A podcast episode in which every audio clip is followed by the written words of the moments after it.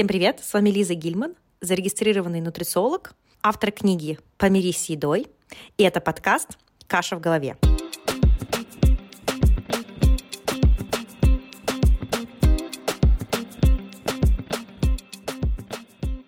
Ребята, прежде чем я вам сегодня представлю нашего гостя, небольшое объявление.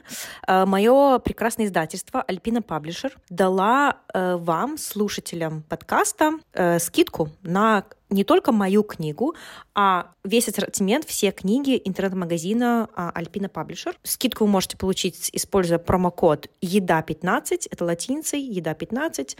В описании под эпизодом будет написан промокод. Вот, и... пожалуйста, используйте его на мою книгу и на другие книги издательства Alpina Publisher.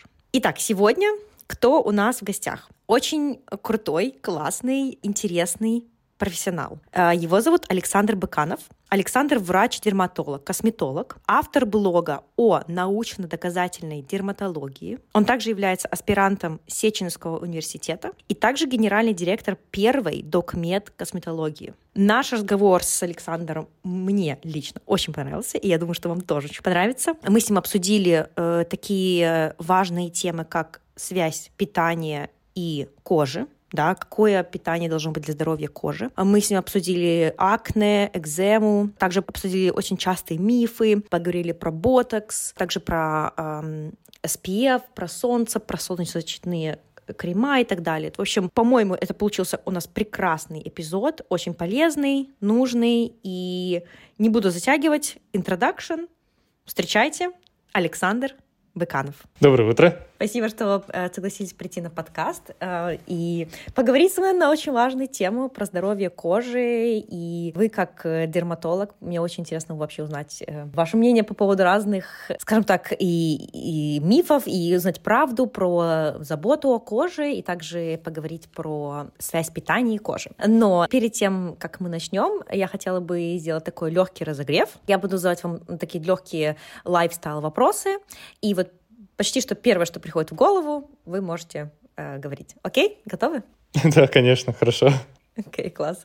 Итак, первый вопрос. Вы предпочитаете сладкий или соленый завтрак? Ну вот именно завтрак, так как большинство подъемов у меня связано с какими-то ранними подъемами, особенно когда там в зал идешь, хочется просто в себя что-нибудь закинуть, что-нибудь неприторное, но, наверное, больше к сладкому. Сладко. А какой-нибудь пример, что, что вы выбираете обычно? Это могут быть какие-нибудь шарики с молоком, Nesquik, или овсяная каша, или какой-нибудь там бутерброд с сыром в форме сэндвича.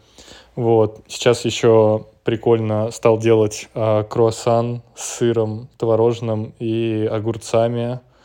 Вот. Или семгой, допустим, тоже прикольно. Вот. Это, конечно, требует больше времени, но если никуда не торопишься, буквально пять минут, и вкусный завтрак готов. Второй вопрос. Какой у вас был любимый предмет в школе? Прям вот именно любимый? У меня были какие-то преподы любимые, но вот, допустим, предмет нравился не так сильно, хотя, когда был восьмой класс, мне нравилась физика, и учитель физики — это наша классная руководительница. Вот. И в седьмом классе, да, седьмой, восьмой класс, вот, наверное, это плюс-минус совпадало. Вот, а так э, физика, ну и математика еще. Я вообще в физмате учился, в медицину так получилось, потом резко очень пошел. Вот, так, да, физика, математика, мы даже там проекты какие-то выигрывали, олимпиады. Вот, у нас вообще такая физмат-школа прям была. Класс, окей. Потом еще обязательно спрошу про то, как вы пошли, пришли в медицину. Хорошо, третий вопрос. Пицца или паста? А, наверное, сложно, я обычно и то, и то заказываю. Я беру пиццу как просто, как хлеб. Как хлеб просто какой-то. Ну, ее же не обязательно просто взять пиццу. Там можно взять пасту и пиццу там на всех. Вот обычно так, вот последние полгода, наверное. Ну, это очень по-итальянски вообще, по-моему. Класс. Хорошо. Так, следующее. Любимый вкус мороженого? Шоколадный. Какой-то особенный шоколад или просто вот шоколад там темный обычный? Да нет, просто любой, любой шоколад. Главное, чтобы был просто, ну, может быть, понатуральнее. Вот, не из сливочного жира. Какой-нибудь такой прям вкусненький. Такой нравится. Еще нравятся всякие шоколады от типа как Баскин Робинс. Они прям насыщенные, прям такие там. И последний вопрос. А, море или горы? Ну, вообще море. Какое-то особенное море? Или, ну, какое-то, не знаю, favorite, ну, любимое destination в плане... Где вам больше всего нравится? Ну, средиземное, там красное, любое, которое будет чистенькое, с такой хорошей водичкой. Я, конечно, ни разу в жизни, я не был на Черном море, поэтому я не могу ничего про него сказать, э, ну, на опыте. Но судя там и по фотографиям, по картинкам, по рассказам, так далее, так далее, не знаю почему, но не очень мне туда хочется. Вот в Турции нравится море Эгейское, вообще волшебное. Да я нигде, кроме, наверное, Турции, Египта и Таиланда и не был. А, ну, в Кувейте, да, но там тоже Персидский залив. Просто, да, чистенькая, тепленькая. Окей, отлично. Ну, мне кажется, мы разогрелись. Теперь можно приступить к главным моим вопросам. Но сначала я хотела бы, чтобы вы немножко рассказали про себя, про образование, работу, специализацию и вообще, как вы пришли к дерматологии. Ну, я хотел изначально быть детским кардиохирургом, когда поступал и даже отнес оригинал во второй мед.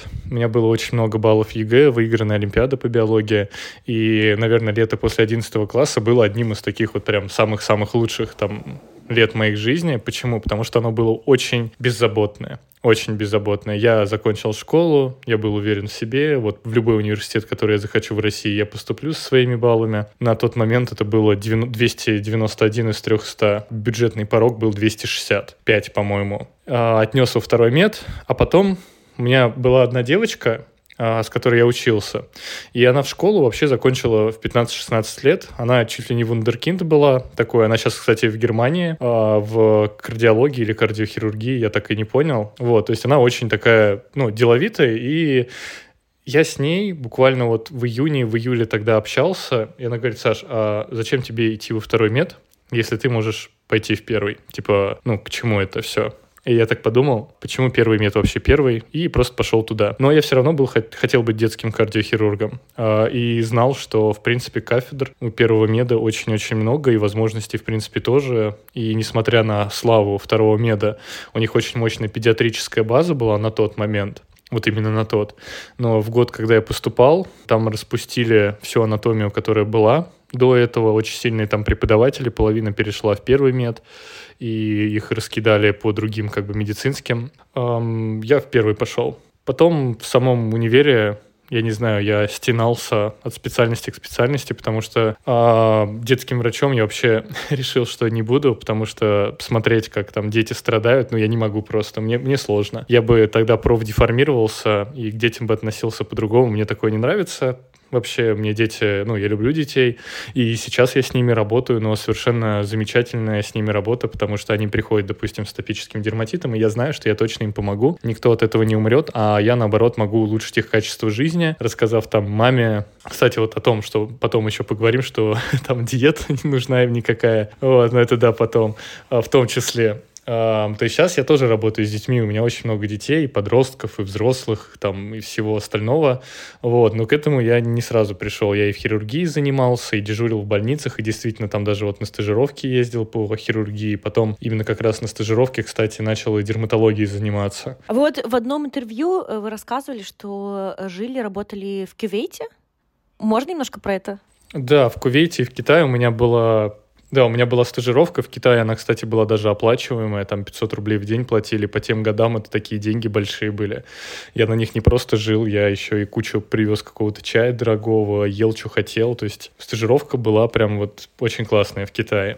И там меня прикрепили к классному профессору дерматологии. Мы занимались и кожной хирургией, и больных тяжелых смотрели. Там были даже те больные, которые умирают. То есть в дерматологии мало больных, кто умирает. Вот, очень мало, это единицы. Но такие больные там были. Вот, это синдром Стивенсона, Стивена Джонсона, какие-то осложненные булезные эпидермолиза, вот, то есть действительно там вот, ну, люди умирали от них, хотя в дерматологии это опять-таки редкость. Китай мне очень понравилось по всем пунктам, потому что там была свобода, давали делать, что хочешь. Хочешь вырезать эту эпителиому какую-нибудь там, да, без проблем, давай, вырезай. Вот, а первый раз режешь, ну, без проблем, давай вот так, я тогда рядом постою, посмотрю. Вот, там поощряли любой движ, любую твою заинтересованность, она вся находила вот прям вот ответ. Хочешь делать, хочешь учиться, мы тебе дадим этот шанс, хочешь учебники, вот тебе купон там на библиотеку, иди бери, что хочешь. Оно, правда, будет там все на китайском, да, там вообще там очень поощряли любую твою какую-то вот инициативу очень. В Кувейте было чуть-чуть по-другому, потому что там и страны мусульманские, и Кувейт — это как Арабские Эмираты, там есть свое население, которое получает какой-то доход. Ну, в общем, люди, они там богатые, которые именно население эм, внутреннее. Но очень много мигрантов, очень много мигрантов с Индии, и они болеют. Я даже в учебниках не мог найти то, чем они болеют. Потом вот копался, ну, не знаю чем. И врачи не знали. Просто что-то привезли из Индии, что-то осложненное, что-то тяжелое, и просто какая-то симптоматическая терапия. То есть там было тоже очень, в принципе, интересно, но меньше свободы. Вот, в Кувейт я поехал изначально в хирургическое отделение, потому что хотел быть хирургом, но потом... Буквально через неделю там был какой-то праздник, исламский праздник, вся страна пошла отдыхать на неделю, и эту неделю я проводил в emergency департаменте, где просто были разные врачи разных специальностей, которые тоже хотели поработать, подежурить, и там был дерматолог, вот, который... Ну, пошел врачом экстренного отделения. Мы с ним там познакомились, потом водил меня своих больных, показывал, было здорово. Вот там, наверное, плюс-минус я с дерматологией начал знакомиться с практической. Ну, а потом пошел а, в школу мастерства по косметологии в Первом меде, начал дерматологию там изучать, там пару раз на кружок сходил, вот, ну и поступил а, в ГНЦДК. Вот, это Государственный научный центр дерматовенерологии и косметологии, вот. Угу. А можно такой вопрос? В чем разница между косметологом и, д- и дерматологом? Есть ли она? Вообще по закону, по закону, любой врач-косметолог, он параллельно еще и дерматолог. Чтобы стать косметологом, ты должен пройти переподготовку пятьсот семьдесят шесть часов после ординатуры по дерматовенерологии. Сейчас есть отдельная ординатура по косметологии, но она примитивная и нет в ней смысла. Лучше стать дерматологом, а потом параллельно получить эту бумажку. Косметология, это, по сути, это наука, наука об эстетике, эстетическом состоянии кожи, лица, но она очень маркетинговая. И, к сожалению, ее многие коверкуют, и у людей тоже к ней отношение идет не очень. Такой, есть, мне кажется, много псевдо таких косметологов, которые, да? Да, и псевдокосметологов, и да, те, кто покупает дипломы и так далее, и так далее есть. Есть люди, которые являются медицинскими сестрами, но при этом делают врачебные манипуляции, а потом в случае чего бросают телефоны и нигде не отвечают, конечно же. Угу. Вот, такие пациенты ко мне приходят, говорят, ну вот моя там косметологиня, там меня там вот бросила и так далее. А я такой, она врач вообще? Не знаю. То есть угу. Почему-то люди не всегда даже это, ну, там как-то проверяют.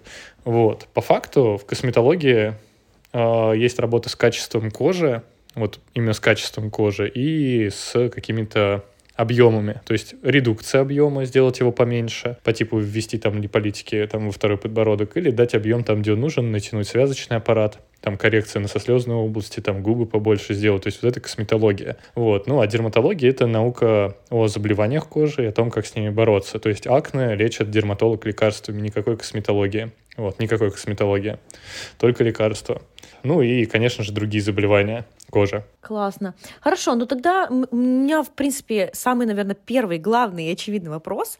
Есть ли какая-то у нас диета особая, да, для, там, в кавычках, здоровья кожи? Um, вообще, именно специфической диеты, специфической, то есть, допустим, э, есть человек с акне, и раз у тебя акне, у тебя должна быть вот такая-то диета, не существует. И просто для здоровья кожи какой-то тоже специфической диеты нет. Но есть неспецифические рекомендации. Неспецифические рекомендации, их можно закрытыми глазами вообще всем просто сказать. Это потребление, достаточное потребление овощей и фруктиков, потому что овощи и фруктики — это большой запас и источник антиоксидантов. Овощи и фруктики — это самый главный источник антиоксидантов нашего организма, которые нужны и коже в том числе. Дальше это рациональное потребление белка, углеводов и жиров. Все нам нужно, и нужно коже в том числе. По сути, наверное, если брать из питания для здоровья, сохранения молодости кожи, это все, но это не специфические рекомендации, это и детям нужно, и можно сказать, и взрослым. Кушать овощи, фруктики, там,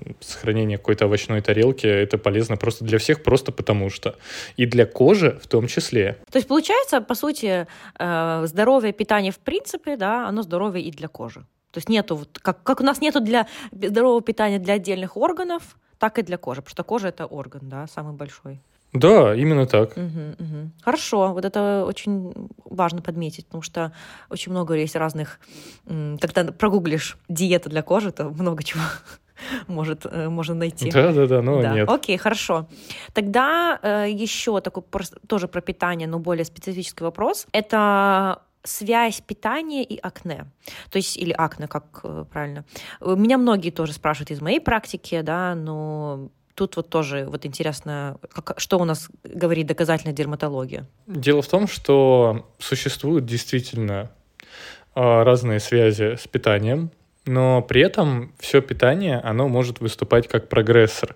Прогрессор – это значит то, что оно не является причиной, оно может только усугублять имеющиеся заболевания. То есть если огонь в камине уже горит, все, что может сделать питание – это подкинуть дров, но оно не может зажечь огонь. Если огонь не горит, то кидай дрова, не кидай, не гореть не будут.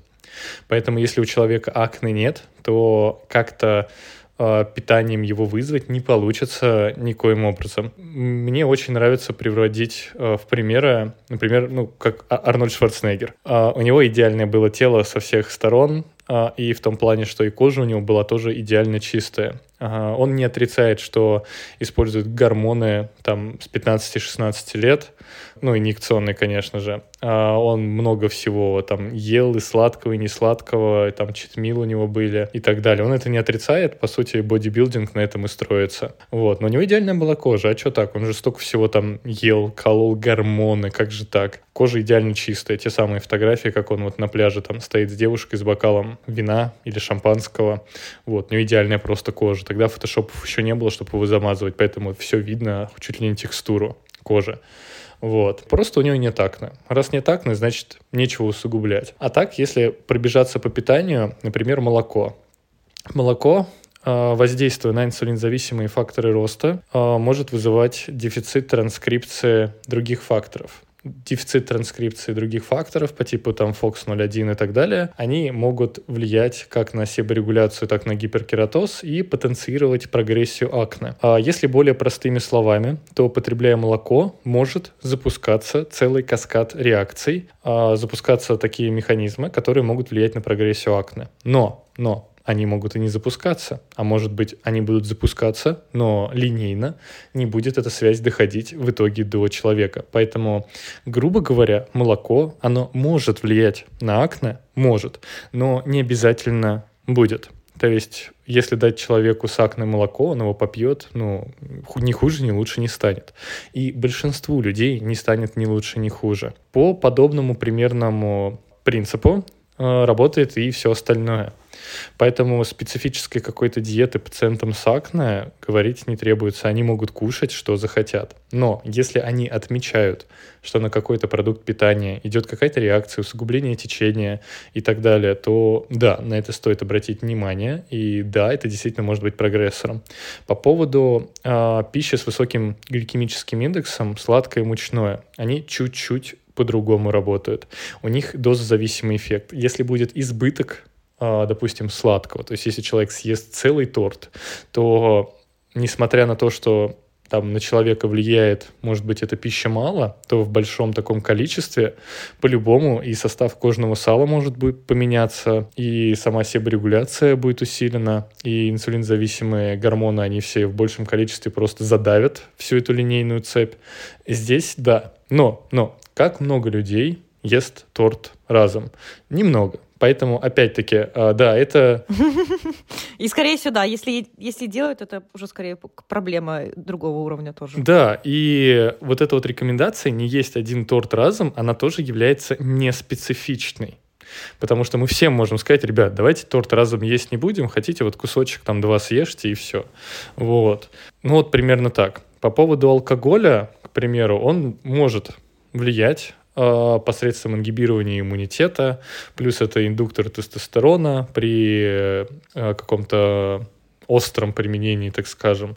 Хроническое тоже имеет свои там невзгоды, но, опять-таки, отказываться прям супер от алкоголя пятьдесят на пятьдесят. Если уж очень хочется, ну ладно, один раз живем. Угу, угу. Вот интересно, алкоголь же в принципе влияет не только на акне, да, ну на все, но и в том числе там на качество, настроение кожи и так далее. Вот я чисто по себе вот замечаю, что на меня ничего, на мою кожу ничего так сильно не влияет, как алкоголь, даже вот немного. Что происходит с кожей, когда мы пьем алкоголь? Да, алкоголь — это очень такая... Ну, это действительно просто яд, который мы потребляем, но так или иначе образ жизни, он у нас может быть связан с приемом алкоголя. Почему? Потому что к нему нет такой зависимости, как от наркотических средств, он более легко доступен, и ну, при каком-то однократном применении он, конечно, намного безопаснее, чем бахнуть кокоса где-нибудь вот за углом. И нельзя людям запретить его пить, каждый сам выбирает. Хочет он алкоголь, не хочет, это там их дело. Но, но мы должны понимать, что алкоголь — это не что-то совсем безвредное и имеет свои какие-то, ну, и мгновенные последствия, и может иметь там отдаленные последствия, в том числе и, к примеру, для кожи. Вот, он может быть и прогрессором акне, и вызывать покраснение лица. То есть, допустим, вот мужики в девяностых там фотографировались, в свитерах такие сидят за столом, там, все вот в этих вот свитерах, а, там стол какой-то накрытый, там стоят шампанское, бутылочки, водочки, вот, и мужики сидят с красными такими щеками, или у одного будут красные щеки. Почему? У него что, розация? Нет, алкоголь? И нос, и нос. Да, и нос красный, да, нос красный, вот, или щеки, нос, например. А, дело в том, что продукт метаболизма алкоголя, а, ацетальдегид, он может влиять на сосуды лица, которые потом расширяются очень стойко, и поэтому краснеют вот нос, щеки. Такое, такая вот просто биохимия. Вредно ли это? Ну, прям сильно нет, но такое стойкое расширение, конечно, добра не несет. Эм, алкоголь оказывает больше, наверное, негативного влияния на иммунную систему, потому что он ее подавляет. Вот. И если есть какое-то там кожное заболевание, в теории оно может начать манифестировать. То есть особенно это сильно чувствуют люди с псориазом, иногда с топическим дерматитом, то есть там часть обострений, она после какой-нибудь тусовки идет. Вот, поэтому они стараются там много-много не пить за раз. Uh-huh, uh-huh. А по поводу атопического дерматита, вот какое есть питание, есть ли питание или какие-то продукты, на которые нужно обращать внимание? Вот вы, вы говорили, что вы работаете, особенно с детками. Вот э, что про это вообще известно, какие рекомендации есть и так далее? Атопический дерматит — это такое заболевание, которое имеет аллергическую природу, потому что оно очень тесно подвязано на антительные какие-то ответы, на звено эозинофилов и вообще просто на иммунную всю систему. Вот. Очень похоже с бронхиальной астмой. Но, но все-таки атопический дерматит — это не аллергическое заболевание, оно просто имеет аллергическую природу, схожую по иммунным взаимодействиям. Вот. Но это не то, что человек заходит в комнату, подышал пыльцой или что-то потрогал, и у него сразу обострение. Нет, нет. В основе патогенеза атопического дерматита лежит какой-то, вот какая-то поломка в иммунной системе, генетически опосредованная, из-за которой в коже развивается воспаление. Оно может быть и просто так. Вот, то есть просто, вот, просто так. Особенно у деток маленьких, там, два-три месяца. Они в этом мире, кроме там груди матери, ничего не пробовали еще и, ну, вряд ли что-то могли там потребить параллельно. И такая поломка, на нее не очень сложно повлиять. Вот. И почему-то принято считать у... Ну, или было принято считать, хотя кто-то и сейчас считает, что какая-то пища может провоцировать обострение. Но уже давно было доказано. Вот сейчас я чуть-чуть с другого конца зайду. Допустим, мы представили, что если у человека есть атопический дерматит, значит, чисто в теории у него вообще есть склонность к таким поломкам в иммунной системе. Ну, просто вот есть склонность к этому, и она уже вылилась в атопический дерматит. Но это ведь значит, что раз есть склонность, то поломка в иммунной системе, допустим, может быть и в легких, и может быть бронхиальная астма, а может быть и какая-нибудь там проблема с кишечником или аллергический ринит. Эта вещь называется атопический марш, когда весь организм потихоньку, ну, грубо говоря, на такой вот иммунной системе дает сбой, поэтому у человека может быть одновременно там бронхиальная астма, аллергический ринит, аллергический дерматит mm. и атопический дерматит в том числе. Вот. И когда есть пациент с атопическим дерматитом, в первую очередь спрашиваешь у него про родственников, про наследственность. Это большой критерий в постановке диагноза. Есть малые и большие критерии, которые определяют вот всю эту диагностику. Если, допустим, у мамы там бронхиальная астма, а, там, или у отца аллергический ринит, то склонность, она вот была именно даже вот ну, отягощена наследственностью.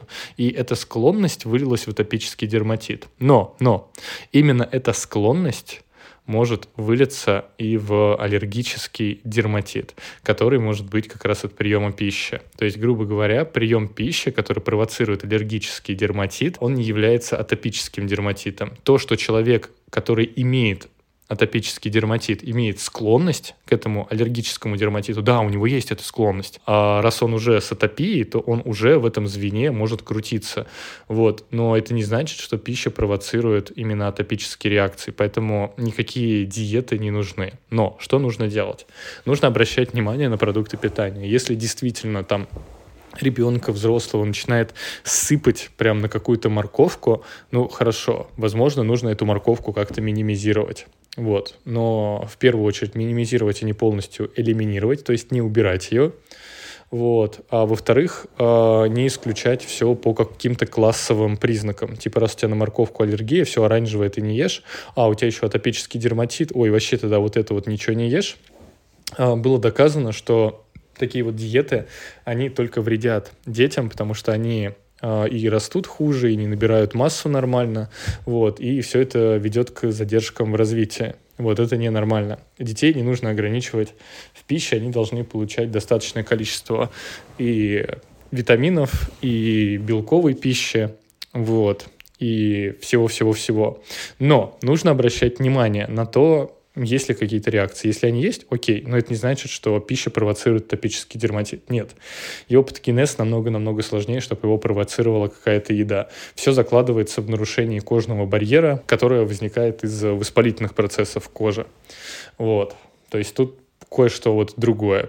То есть все, я так понимаю, что все нужно кейс-бай-кейс рассматривать, да, то есть э, точно нет такого, то, что, окей, если у тебя такое-то заболевание, тебе нужно вот это исключать, как часто нас любят говорить, особенно, да, сахар, глютен, молочка, это у нас угу. святая троица, вот, э, то есть все э, отдельные индивидуальные случаи, правильно? Да, конечно. Угу, угу. Окей, классно. А еще у меня такой вопрос, простой, наверное, да, для вас. Вообще атопический дерматит и экзема – это одно и то же? Да, атопический дерматит, экзема, нейродермит – это все одно э, и то же. Вот, э, просто экзема, еще есть у нее другое название, это дисгидратическая экзема, они имеют разные проявления. Вот. Из-за того, что они имеют разные проявления, иногда они имеют чуть-чуть разный подход к терапии, вот, и к уходу. Но по факту это одно и то же, одни и те же реакции происходят просто на разных э, участках тела. Например, есть там диагноз экзема сосков, угу. там у девушек, вот, то есть это какое-то там, да, обострение, там, шелушением, покраснением и так далее. Я не ревую, что это такое, а это просто атопия, которая возникла просто в этом месте. Или, допустим, на руках появляются какие-то пузырьки, которые принято было называть э, дисгидратической экземой, потому что пузырьки, они особо ничем там не наполнены таким. Вот, и самопроизвольно разрешаются. Вот. Или, допустим, нейродермит. Почему нейродермит? Потому что стресс, очень большой стресс, он может провоцировать обострение атопического дерматита и якобы вот нейродермит. Но по факту это все одно. Просто разные названия исторически так сложилось. В Европе принято называть именно экземой. А у нас в России ставят диагнозы разные, вот. Но все врачи понимают, что это одно и то же. По факту и теперь и пациенты, потому что как бы медицинский просвет за последние пять лет, а, он плюс-минус шагнул вперед, и это очень радует. Угу. Спасибо доказательным э, врачам-блогерам, таким как вы, за то, что распространяется доказательную информацию. Я думаю, что социальные сети, в них много есть, конечно, плохого, но и много очень хорошего в плане распространения да. докмеда. Окей. А еще такой вот у меня вопрос. Это правда, что э, люди с сухой кожей, они более склонны к атопическому дерматиту? На самом деле сухость кожи и ксероз кожи, он не всегда... ну, обуславливает именно аллергические или атопические реакции в коже, или какие-то пролиферативные процессы типа псориаза или акне. То есть склонность к сухости или склонность к жирности – это просто то, как кожа функционирует, достаточно ли ей кожного сала или нет. Это, ну, просто качество кожи. Но, но то, что у людей с атопическим дерматитом кожа сама по себе склонна к сухости – это факт. Но сухая кожа не всегда значит, что вот будет атопический дерматит или типа того. Нет.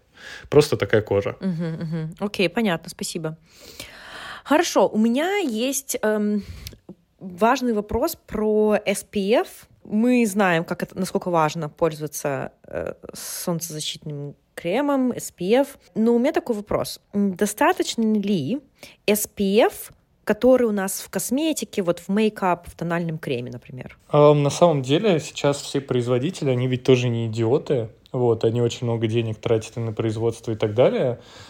Плюс они стараются выдерживать конкуренцию, проверки, и они добавляют ну, настоящие эс пи эф, какие-то факторы, которые действительно полезны. То есть речь о том, что там какая-то подделка с эс пи эф сейчас не идет.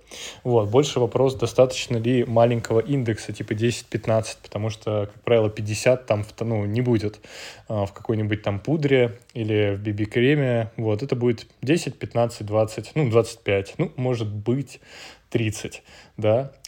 И по факту, если человек не собирается идти на пляж, там, загорать или весь день проводить на улице под солнцем на каких-нибудь шашлыках, то вот этого десять-пятнадцать вообще будет достаточно. Прям вот спокойно. Угу. А я вот еще читала, что есть разные лучи. Есть ю ви эй, ю ви би, там еще какие-то солнечные лучи. А, да, есть три спектра лучей. А, Б и С. Лучи С, они не проходят озоновый слой. Поэтому, если вы увидели в Турции, там эс пи эф защищает от А, Б, С, это маркетинг.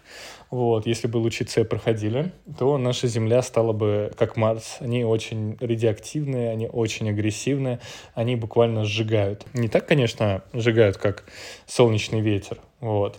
Солнечный ветер можно увидеть на севере, или там, не знаю, на Южном полюсе есть оно или нет, вроде бы должно быть, потому что там тоже магнитные поля сходятся в полулунку такую, и вот в этом вот, ну, грубо говоря, не совсем это отверстие, но участок, приближенный к полюсу магнитному, именно к краю магнитного полюса, человеческому глазу он виден, и когда солнечный ветер по нему бьет, человек видит северное сияние, потому что оно очень близко к Земле.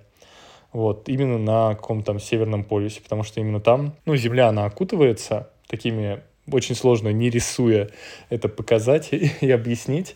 Вот, но... Два таких вот шарика, они будут друг от друга отталкиваются, которые Землю покрывают, и вот вместе их, так скажем, оттолкновение солнечный ветер чуть-чуть пролезает и бьет по этому магнитному полюсу. Вот. И помимо вот каких-то других защитных сфер нашей планеты у нас есть озоновый слой. Он довольно плотный, хороший, а он защищает нас от лучей С. Они вообще не проходят. Лучи А и Б – да, и, как правило, у нас наша кожа, она воспринимает как лучи А, так и лучи Б, но воспринимает их чуть-чуть по-разному. Дело в том, что ультрафиолет А, он такой глубокий, он доходит до дермы, вот, и он может влиять на деструкцию коллаген-эластиновых волокон. Он является тем самым кофактором фотостарения. А лучи Б, они стараются максимально аккумулироваться меланоцитами, это клетками эпидермиса, которые поглощают фотоны лучей Б. И именно лучи Б, они ответственны за пигментацию, за ожоги, за эритему, какие-то покраснения. Вот. Кожа получается полна. Поэтому эс пи эф, какие-то кремчики на минеральной основе, которые отражают своими частицами просто вот и тот, и тот спектр, либо на химической основе, которые поглощают эти фотоны света, они нас защищают и от того, и от другого. Вот. Если говорить про стекло, через стекло не проходят лучи Б. То есть человек может, грубо говоря, состариться, если будет через стекло смотреть, потому что лучи А будут проходить и будут влиять на старение, но он не сгорит, вот, и не загорит. Я когда про это изучала, ну, читала, то там была аналогия, что легко запомнить так. ю ви эй, А — это aging, да, то есть старение, угу. А B — это как burn. Да, сжигать. Можно так, да. да. И вот я так, это, ну, как бы на английском, я не знаю, на русском можно ли какую-то такую аналогию найти. Эм, то, что да, то есть получается, эм, эс пи эф, он же может быть, эм, например, вот в косметике. У нас всегда есть комбинация защиты от А и Б? Либо это все-таки... Да, да, она всегда. Да, okay. Не, всегда-всегда прям. Угу, угу. То есть получается, что мы можем там какой-то пасмурный день, например, не пользоваться именно санскрином. А здесь зависит все от ультрафиолетового индекса. Если человек находится, ну, допустим, в Арабских Эмиратах а, в каком-нибудь а, там июне, и при этом а, там пасмурно, солнечные лучи, они все равно проходят. И если открыть там прогноз погоды, посмотреть ультрафиолетовый индекс, он будет, допустим, там четыре. Вот. Это очень большой ультрафиолетовый индекс. Принято считать, что если ультрафиолетовый индекс два и выше, то эс пэ эф уже желательно наносить. Если это действительно пасмурный день, прям вот там тучи, регион какой-нибудь, ну, северный, там средней полосы России, то да, можно эс пэ эф не наносить, это будет не нужно. Но если ультрафиолетовый индекс, опять-таки, меньше двух, вот всегда можно себя проверить. Угу. То есть у нас в само приложение, по-моему, да, прогноза погоды это есть внизу там на страничке. Да-да-да, везде есть. Окей, все сейчас пойдут и проверят, какой у них индекс сейчас. Да. То есть если, еще раз резюмирую, если ниже двух, то можно немножко расслабиться в плане там эс пэ эф, а если выше двух, то лучше наносить дополнительную защиту. Правильно? Да, но нужно очень просто адекватно подходить к любым рекомендациям. Если человек, допустим, вот, ну, к примеру, вот живет, могу по Москве судить, э, вот в средней полосе и, допустим, понимает, что солнца сейчас нет, я гулять не собираюсь, я дойду сейчас вот до метро, потом чуть-чуть до работы, вот, может быть, зайду в магазин, и солнца-то особо нет. Но при этом ультрафиолетовый индекс показывает два. А, блин, а вроде бы надо наносить, но по факту включаем адекватность. На солнце мы будем не очень много, солнца вообще и нет. Вот просто какая-то доза ультрафиолета поступает, ее будет недостаточно, чтобы вы прям состарились а, и так далее, потому что человек не собирается проводить много времени на улице. Нужно просто чуть более а, адекватно подходить к рекомендациям, и ничего страшного не будет от того, что вы вот там пройдете. Вот в Арабских Эмиратах, да, там вот в пасмурную погоду действительно может быть очень высокий индекс, но в средней полосе России, как правило, нет, нет. А если человек соберется гулять в такую пасмурную погоду, вот прям гулять там надолго, а индекс там тройка в пасмурный день, то да, тогда желательно уже нанести. Угу. Мне кажется, тут самый большой такой take, take-home message, что эс пэ эф нужен не только когда прям солнце слепит в лицо. То есть даже когда его не особо много, но оно там есть немножко, да, и мы гуляем, то все равно нужно быть, нужно просто осознанно, да, к этому подходить. Это, то есть эс пэ эф не только, когда мы загораем на пляже. Ну, конечно. В моем окружении есть люди, которые только тогда наносят. И мне кажется, это, наверное, тоже немножко так неправильно. Вот, окей. Тогда еще один вопрос про эс пэ эф, но в контексте витамина D. Сейчас, ну, особенно у людей, которые живут вот в северных широтах, там Москва, да, Питер, Лондон к ним относится. Достаточно часто встречается, ну, не дефицит витамина D, ну, как бы недостаток. Вот. И сейчас про это много вообще там ресерч, исследований проходит. Но у меня такой вопрос. Если наносить защиту, солнцезащитную эс пэ эф, он может как-то блокировать выработку витамина D в коже? На самом деле это, ну, это не так важно. Вообще плевать на солнце и витамин D. Почему? Потому что Всемирная организация здравоохранения еще давно сказала: ребята, витамин D нам очень нужен, но получать его от солнца – это опасно. Намного безопаснее получать его как-то с пищей, вот, а именно прием каких-то лекарственных средств, именно лекарственных, не БАДов, а лекарств, которые прошли исследования на эффективность и безопасность, а особенно у детей, потому что ставить ребенка, допустим, в коляске, чтобы он получал витамин D солнцем – это очень опасно. Почему? Потому что та дозировка ультрафиолета, которая должна послужить э, для синтеза витамина D, вот та дозировка, она равноценна дозировке, которая нужна для мутагенных э, изменений кожи. То есть каждый раз, когда там мать кладет ребенка загорать, она подвергает его возможной, ну, онкогенной mm. э, прогрессии, просто чтобы выработать витамин D. Нужно ли это? По факту нет. Сейчас намного безопаснее получить его с едой. Когда мы берем детские какие-то там вот смеси, там везде витамин D уже добавлен. Мы берем Nesquik, там тоже написано, что витамин D здесь есть. Я беру там какую-нибудь эктимельку, там тоже пишут, там тридцать процентов суточной нормы витамина D. Сейчас практически во всю пищу этот витамин D добавляют. Ну, ладно, не во всю, но много где. А также эндокринологи рекомендуют профилактически принимать его. И неважно, норма у вас витамина D или нет, скорее всего, будет какой-то легкий дефицит. Вот. Просто принимать с пищей. Это просто безопаснее. Можно ли выработать витамин D на солнце? В теории можно. Но зачем подвергать себя риску? Вот. Это то же самое, что... Ну, даже, я даже не знаю, если честно, вот с чем сравнить. Это как выходить просто, переходить дорогу на красный свет. В теории можно, но зачем? Вот у нас есть светофор, давайте зеленого дождемся. Может быть, можно сравнить, не знаю, вот мне первое, что приходит в голову, может, не, сра... не самое хорошее сравнение, например, э, чтобы получать антиоксиданты, э, нужно пить красное вино.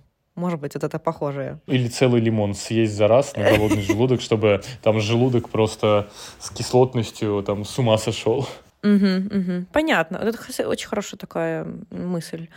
В общем, да, витамин D, кстати, вот в Англии тоже, в Великобритании, рекомендуют с октября, ноября по март или апрель тоже небольшую дозу, прям вот, по-моему, даже всем, особенно там группам риска некоторым, да, то есть такую небольшую дозу профилактическую принимать. Это прям единственная рекомендация, прям витамина, да, вот что можно, э, нужно даже большинству людей.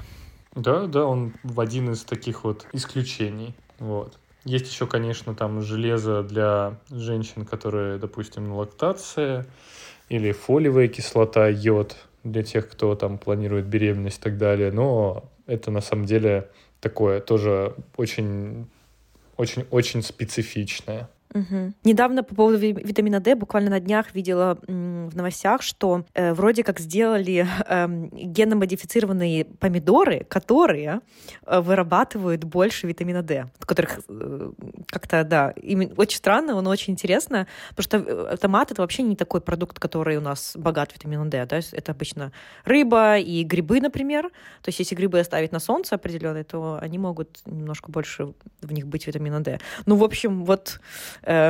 Все у нас не любят э, генно-модифицированные, генно-инженерию, вот. Но это, на самом деле, solution неплохой будет, скорее всего, из таких новых интересных штук. Окей, что-то еще есть добавить про, по, по поводу витамина D, солнца? По поводу солнца и есть такой популярный вопрос, а с какого возраста ребенка эс пэ эф можно мазать?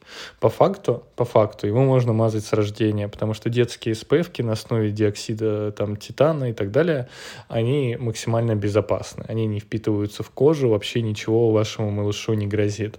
Но почему...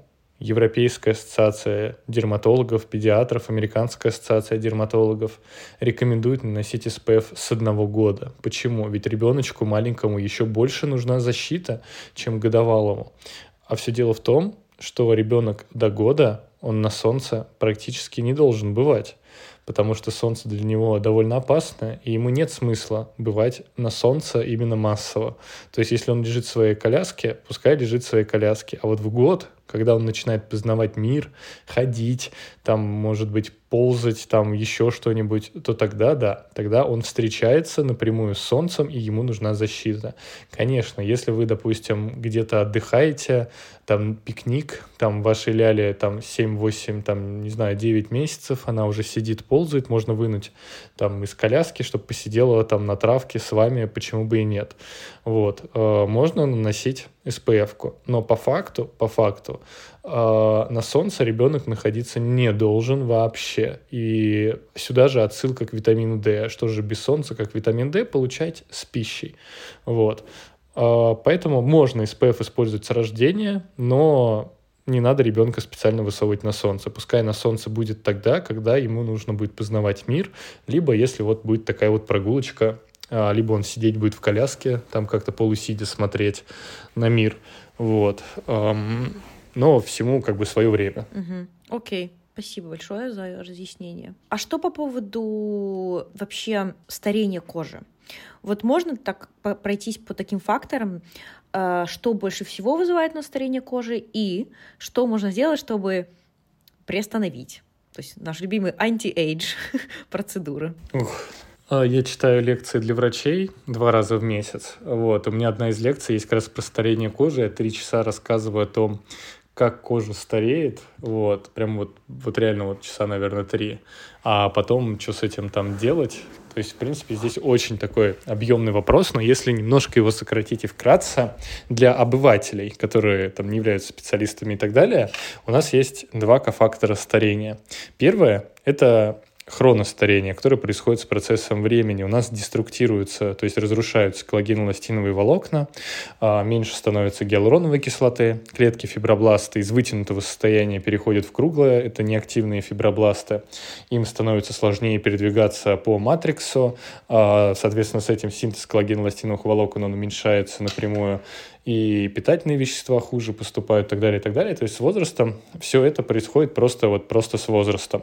Параллельно есть такая вещь, как фотостарение. Фотостарение тесно подвязано на систему оксидативного стресса а, и на прямое воздействие лучей, а на деструкцию, то есть разрушение, опять-таки, коллаген-эластиновых волокон.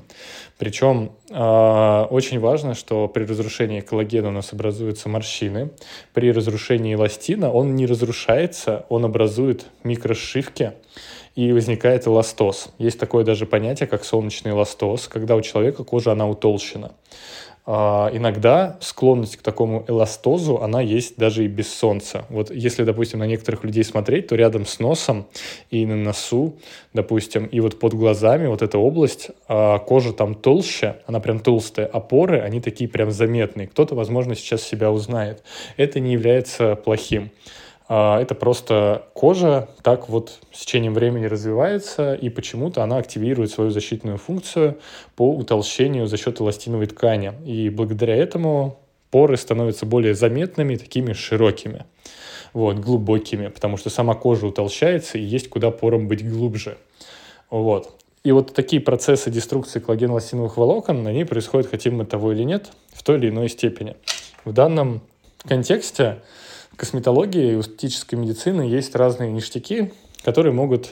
Вот раньше, раньше была идея взять коллаген, есть препараты на основе коллагена, и типа ввести его в кожу. Но это просто дичь, потому что он не встраивается. Я не понимаю, как эта хрень вообще дошла до практического использования. Типа давайте просинтезируем бычий коллаген. Бычий вообще, то есть это даже другое существо. И имеет другую антиген-презентивную, как бы потенциальную вообще систему.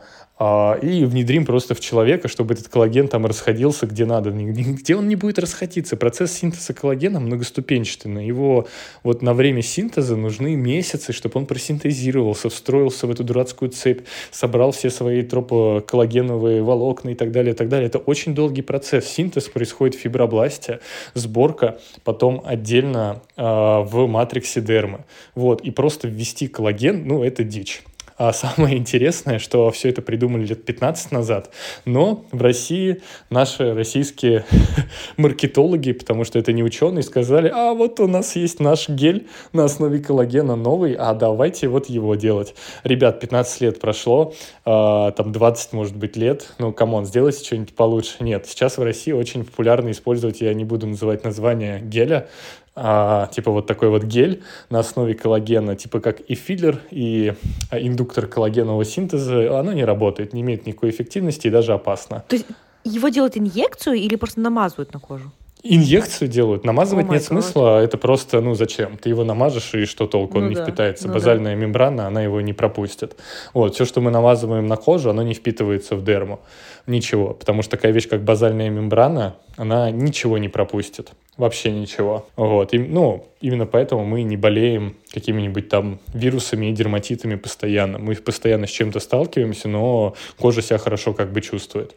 Вот. Все очень сложно устроено. Вот. И инъецируют вот этот коллаген, но это дичь. Вот. Очень популярное направление – это сделать так, чтобы клетки, они сами начали синтезировать свои собственные коллагеновые волокна. И вот это действительно современно, и это действительно работает.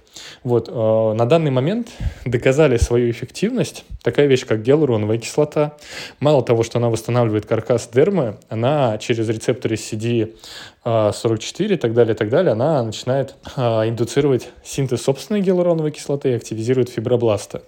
Вот. Дальше. Полинуклеотиды, которые наступают ей на пятки. пи ди эр эн. Сейчас очень модные эти препараты, потому что их можно инициировать пациентам, которые, допустим, склонны к отекам, не хотят гиалуронку.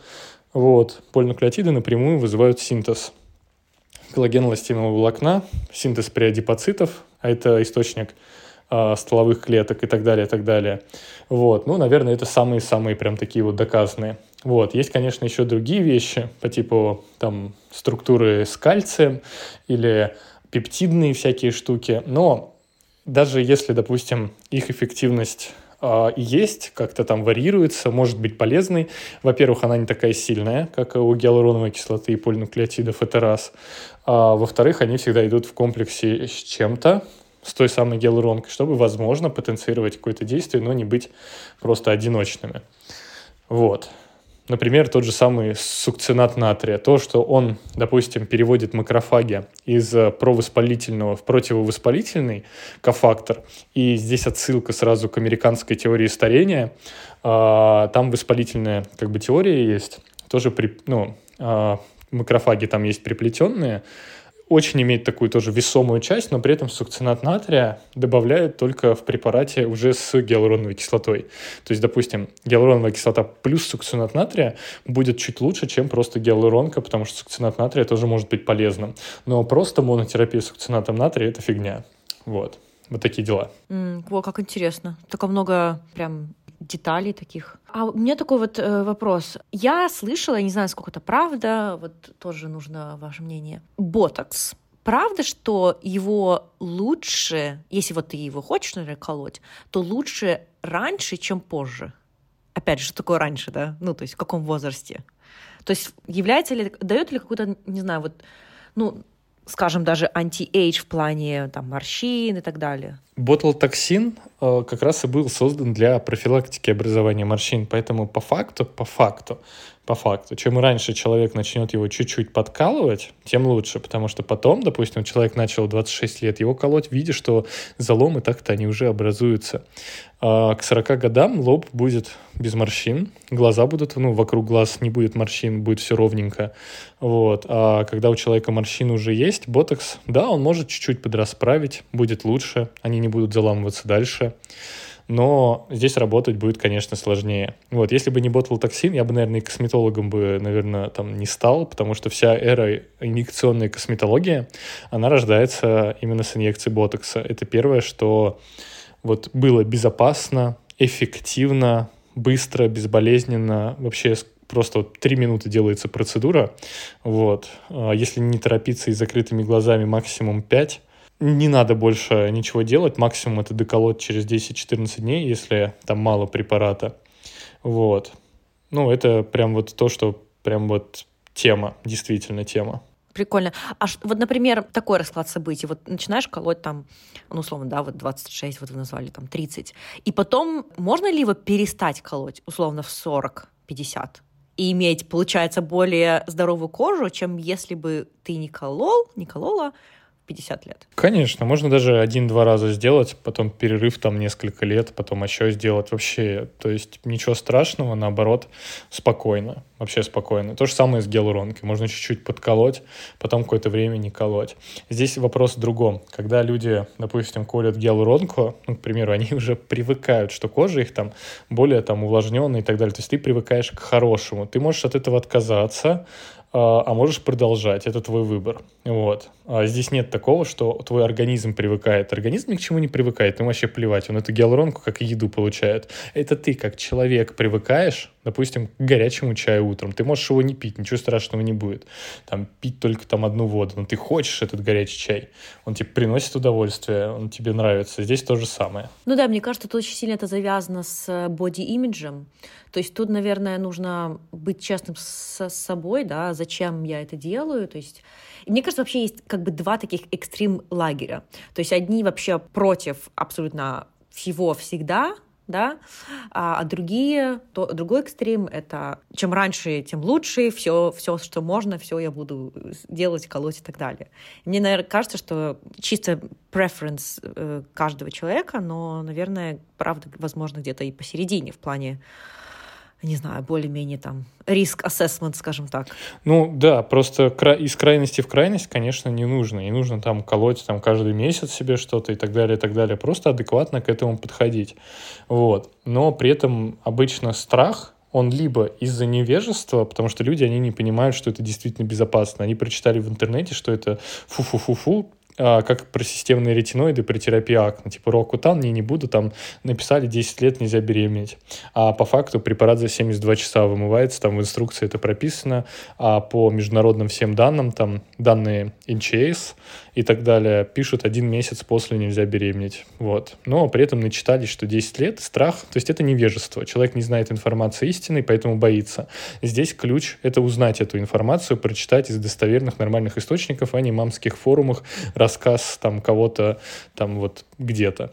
А второе, это когда человек просто боится инъекций. Здесь понять можно. То есть человек, вот у меня, например, мама, она ничего не любит, не хочет себе колоть. Вот. Ее очень сложно всегда на что-то уговаривать. Вот. Люди могут просто бояться каких-то уколов. Вот именно бояться. Тут я могу понять. Ну, боитесь, ну, хорошо. Тогда можно вот сделать уход, потому что вот когда мы говорили про э, профилактику старения, э, есть еще такая вещь, как гигиена кожи, и она влияет. Если кожа увлажненная, она защищенная эс пэ эф, то, по сути, это все, что и нужно. То есть вот три кита ухода за кожей. Это увлажнение, очищение какое-то легкое, и то не всегда, можно иногда водой, и эс пэ эф. Все, увлажнять кожу тоже можно, это тоже будет профилактировать а, преждевременную какую-то агрессию внешних, э, ну, окружающей внешней среды, вот, и будет здорово для кожи. И по поводу тех, кто не хочет колоть, можно подобрать просто уход. Вот. Но при этом крайность, я себе обколю все лицо филлерами, там вот там десять там, миллилитров на все лицо мне, пожалуйста, это не совсем тоже здорово, это тоже какая-то крайность. Так тоже нельзя. Нужно все делать в меру. Вот. Косметология хорошая и является спутником только тогда, когда ты делаешь все правильно, по показаниям и именно вот в адекватной какой-то мере. Угу. Да, и самое главное — принимать решения, когда ты имеешь какие-то знания, именно доказательные, не просто что-то где-то кто-то сказал, прочитали, а именно, то есть evidence-based, доказательные, доказательная информация. Вот. И потому что самое... нужно принимать решение, когда ты владеешь информацией, а не когда, вот, как вы говорите, страх или... Ну, в общем, эмоциями, когда сопровождается э, решение. Ну да, да. То есть, когда, допустим, человек не знает, что он хочет, я никогда... Вообще никогда... Я, я вообще никогда не предлагаю ничего из косметологии, никогда. Я ни разу не сказал пациенту на консультации обычной: давайте вам ботокс подколем. Если говорят, э, подколите, я говорю, да, окей. Но никогда, ни разу я никому ничего из косметологии не предлагал, потому что э, человек сам к этому должен прийти. Вот, сам должен попросить, спросить, и все. Когда у человека какая-то болезнь, там, да, я настаиваю на каком-то лечении, допустим, вам нужно пропить антибиотики, другое лечение я не буду, допустим, давать. Идите там к другому врачу, я не буду брать ответственность, если вы будете что-то другое делать. Вам нужно вот это. То есть, когда говорить о здоровье пациента со стороны, там, здоровья кожи, окей, вот, тут я могу настаивать. А вот как косметолог, нет, потому что половина косметологии, так или иначе, это, ну, грубо говоря, какие-то услуги, вот, ну, не медицинского плана, и они не обязательны. Людям это не нужно, чтобы там жить счастливо. Вот. Можно вообще счастливо жить и без всей этой косметологии, там, к черту ее. А кто-то не хочет там морщин, хочет красиво стареть, то, пожалуйста, вот косметология есть. Без проблем сделаю, что хотите. Вот. Поэтому к этому нужно самостоятельно прийти, вот, понимать, что ты хочешь, и уже потом делать. Да, согласна. Хорошо, и еще у меня есть такой последний основной вопрос, и я думаю, что мне девушки не простят, если я его не задам. Эм, нужно ли и полезно ли пить э, добавку с коллагеном для более здоровой, упругой, эластичной кожи? А, нет, это бесполезно, и когда начали говорить о этой бесполезности, производители коллагена, они такие: а у нас живой коллаген, а у нас коллаген какой-то там морской, а у нас такой коллаген, а наш лучше. Вот. Но все это дичь. И все исследования, которые существуют, это от производителей. Мне иногда скидывают какие-то э, ссылки на каких-то врачей, которые, ну, якобы там около, там где-то доказательные или про что-то интересное, типа, рассказывают, и типа вот ссылка на какой-то там вот коллаген, что действительно классно. Вот, типа, смотрите, доктор, тут же вот исследование она приводит. Ну, что это за исследование? пятнадцать человек выборка от производителя, которая ничем не индексируется в журнале там с индексом нулевым, а медицинская статистика вообще плачет, потому что если посмотреть, что там и как оценивали, чисто субъективные впечатления, ну класс, супер, вот это да, вот это, вот это сила доказательности прям. Нет, эффективность никакая не доказана, у добавок ни одних. Все БАДы, они вообще не проходят ни одного исследования. Все исследования БАД, они только от производителей. Никто не будет исследовать биологически активные добавки в каком-то там слепом плацебо-контролируемом исследовании, потому что, ну, просто не будут. Потому что будут исследовать только лекарственные средства. Лекарственные средства и БАД – это чуть-чуть разные вещи. Вот. И коллаген, если, допустим, посмотреть просто на биохимии, учебник, второй курс, попадая в желудок, он просто раскладывается на цепи аминокислот. Он никуда своей большой цепочкой не доставится, ни в кожу, ни в суставы, никуда. Он просто разложится на аминокислоты. Но здесь а, все защитники коллагена говорят, ну а вот, допустим, разложатся на аминокислоты и пойдут на синтез. А с точно таким же успехом можно съесть, я не знаю, десять грамм курицы, пять грамм курицы лишних, и оно пойдет на синтез. Да и, да, и зачем вообще, ну, как бы лишние. А, та часть, которую мы потребляем вот с белком, там фасоль какой-нибудь, я не знаю, мясо, там рыба, там достаточно белка для того, чтобы просинтезировать все, и суставы ваши, и так далее. То есть человек живет тридцать лет, допустим, начинает там потихоньку уже там какие-то изменения происходить в коже и так далее. Вот я не знаю, как жил тридцать лет, а теперь буду пить коллаген.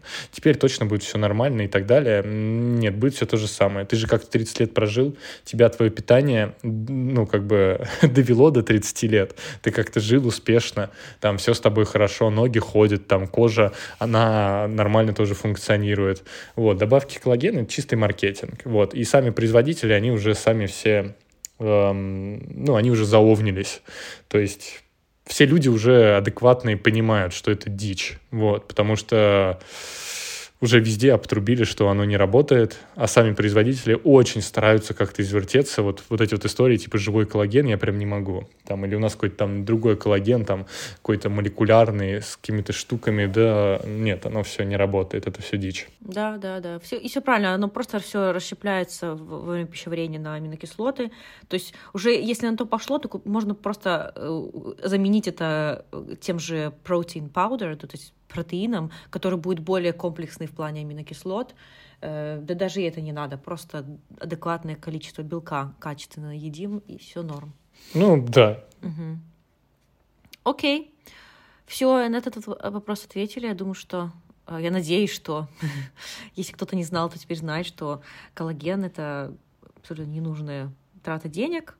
Есть элемент плацебо, но это элемент плацебо, он всегда есть. Он всегда есть везде. Вот, окей, хорошо. Тогда мы переходим к нашей финальной секции. Это правда или миф. То есть я буду зачитывать statements, утверждения, и хочу, чтобы вы их либо опровергли, либо подтвердили. То есть правда или миф. Хорошо. Окей, первый. Жирная рыба полезна для здоровья кожи. Жирная рыба полезна просто для здоровья всего организма, ну и, конечно, в том числе кожи. Поэтому частично правда, но есть специально жирную рыбу специально для кожи. Это что-то нездоровое. Спасибо. Второе.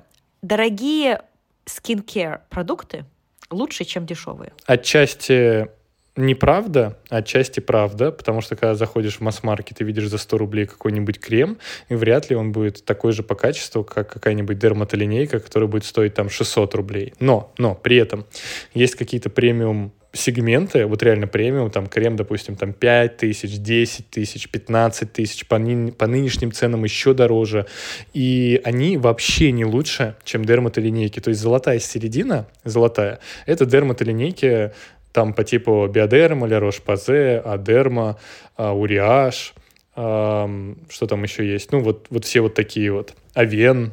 Вот такие вот. вот. Вот в них, в принципе, собрана цена-качество, самое лучшее, и производители, они все для людей, в принципе, стараются и держат как и цены адекватные, вот, хотя сейчас, конечно же, они дороже. Там CeraVe банка стоила рублей шестьсот-семьсот, я покупал в декабре, вот, на каких-то скидках, без скидки стоила восемьсот-девятьсот, сейчас она стоит тысяча пятьсот, но все равно, по факту, это не десять, вот. Окей, okay, золотая середина. Следующий вопрос, точнее, стейтмент. Горячий душ полезен для кожи. Ну, нет, наоборот, он вызывает а, избыток потери трансэпидермальной жидкости, поэтому нет, не, не полезен. Какая вообще температура самая считается оптимальная?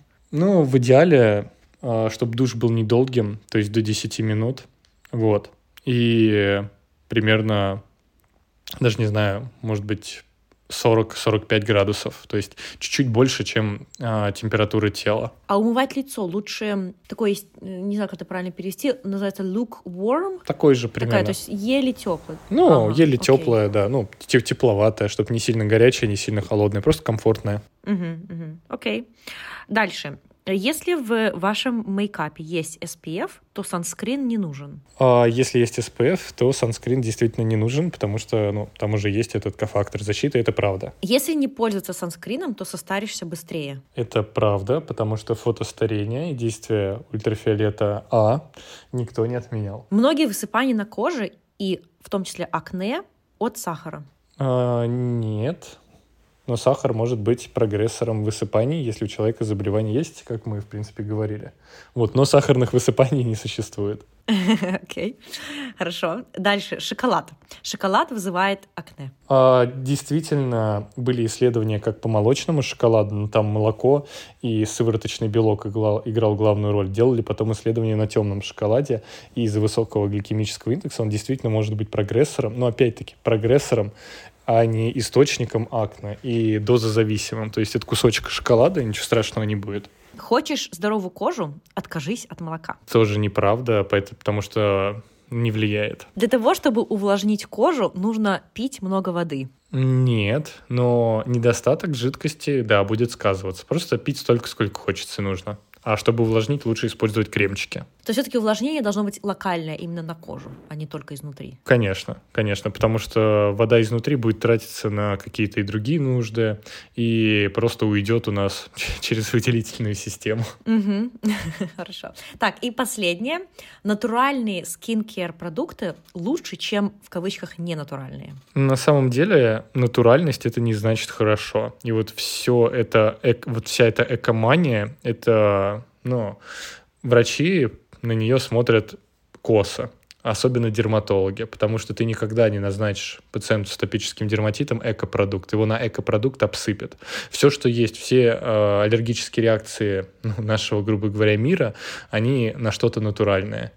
Вот. Поэтому натуральные продукты, да, пожалуйста, используйте, если вам нравится и так далее, но не нужно там кричать, что это для кожи лучшее. Потому что есть дерматолинейки, которые специально были разработаны для кожи. Специально для кожи. То есть все вот это эко-дрочерство, оно для запроса пациента просто типа «я хочу просто эко». Но а что хочет твоя кожа? Вот что хочет твоя кожа, делают дерматолинейки. Они максимально ненатуральные, они интактны для кожи. То есть кожа воспринимает их как что-то нейтральное, как что-то хорошее. Там в них есть церамиды, есть какие-то липиды, если речь про эмолленты, которые покрывают кожу, восстанавливают билипидный барьер. И все это не очень-то натурально. Но что есть вообще натурально и ненатурально? У нас все химия. А у меня подруга один раз делала такой опрос. Она называла химические соединения и говорила, а это вредно, а это вредно, а это вредно. А потом сказала, а знаете, ребят, а ведь это просто состав яблока. Mm-hmm. А, яблоко вроде бы натурально, но это химия. И у нас везде химия. Даже натурально это тоже химия. То, что оно, там, экстракт чего-то, это не значит, что оно лучше. Поэтому здесь, ну, не нужно гнаться прям за эко. Да. Абсолютно согласна. Это очень частая логическая ошибка, что натурально, значит, там, хорошее, здоровое, полезное и так далее. Но это как и в еде, да, так я понимаю, и в...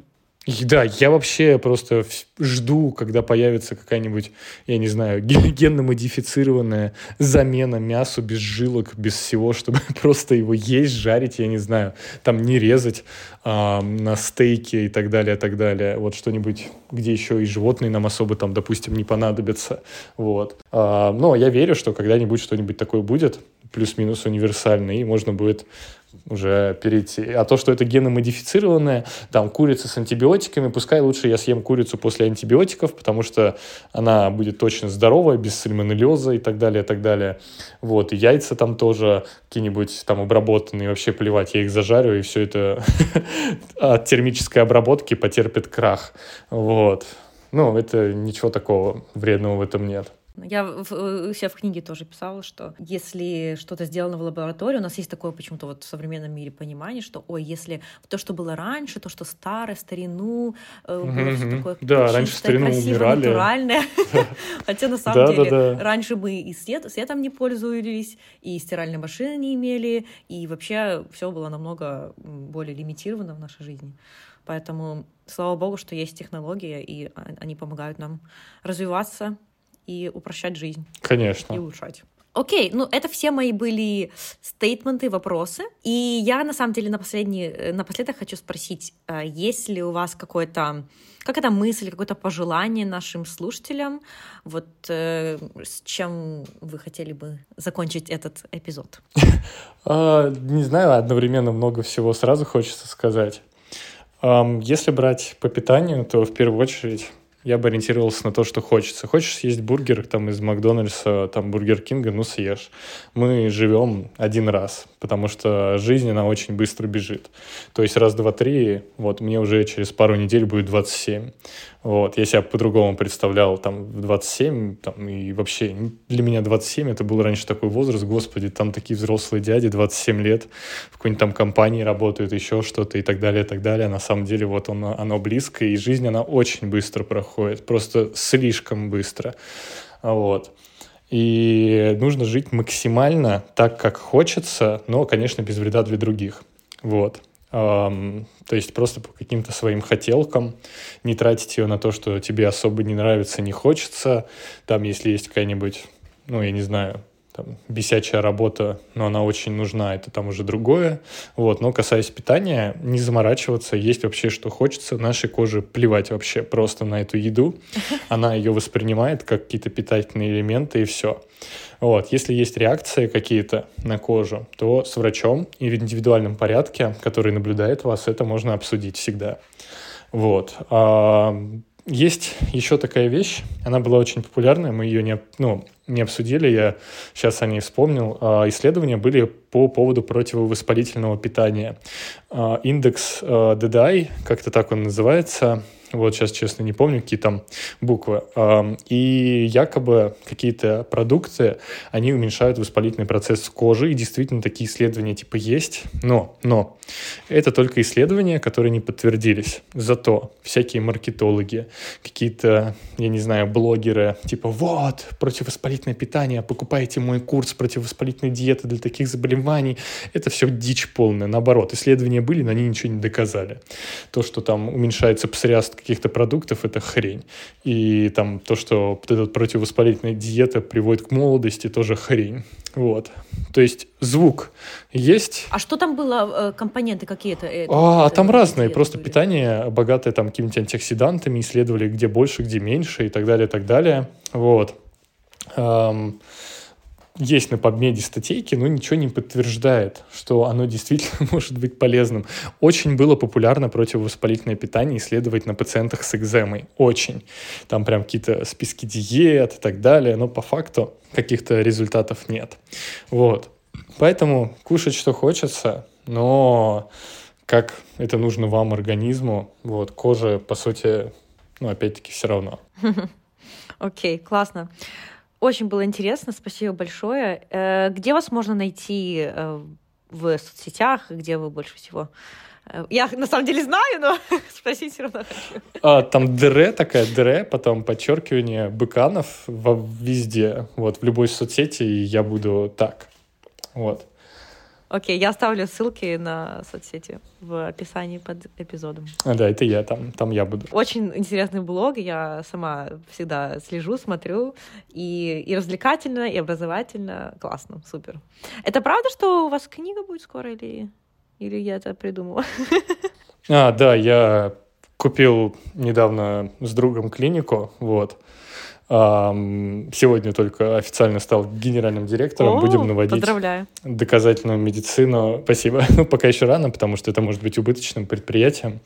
Но, по сути, вера есть. Вот, потому что, ну, грубо говоря, доказательная медицина и косметология – это что-то отдаленное очень. И никому это, по сути, не интересно, но всем это очень нужно.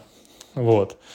Будем вводить доказательную медицину, вот, лечить прыщи без чисток по-нормальному, вот, с хорошей командой. И, ну, вот, да. Буду, да, такое. буду очень, да, желать успеха. Я думаю, что все будет хорошо, потому что спрос на это есть. Людям, мне кажется, нужно, нужен доказательный подход more than ever, как говорится, больше, чем когда-либо. Вот. И я уверена, что будет большой-большой успех. Я желаю всего самого лучшего. Спасибо. И спасибо, Лиза, что позвали, да, на подкаст. Вот. Думаю, всем будет интересно, полезно. Мне тоже понравилось так. Вот, люблю такое. Да, да, класс. Спасибо и до скорых встреч. Спасибо, что дослушали этот эпизод до конца. Я надеюсь, что вам было полезно и интересно. Если это так, то ставьте пять звезд подкасту, делитесь этим эпизодом с друзьями, знакомыми, членами семьи, родственниками, потому что нам нужно знать важную, правильную, доказательную информацию о уходе, о здоровье кожи, связь питания и кожи и все, что, в принципе, мы обсудили в этом эпизоде. Подписывайтесь на Александра в Инстаграме. Я оставила ссылку на его Инстаграм и соцсети в э, описании под эпизодом. И увидимся, услышимся, точнее, в следующем эпизоде. Пока-пока.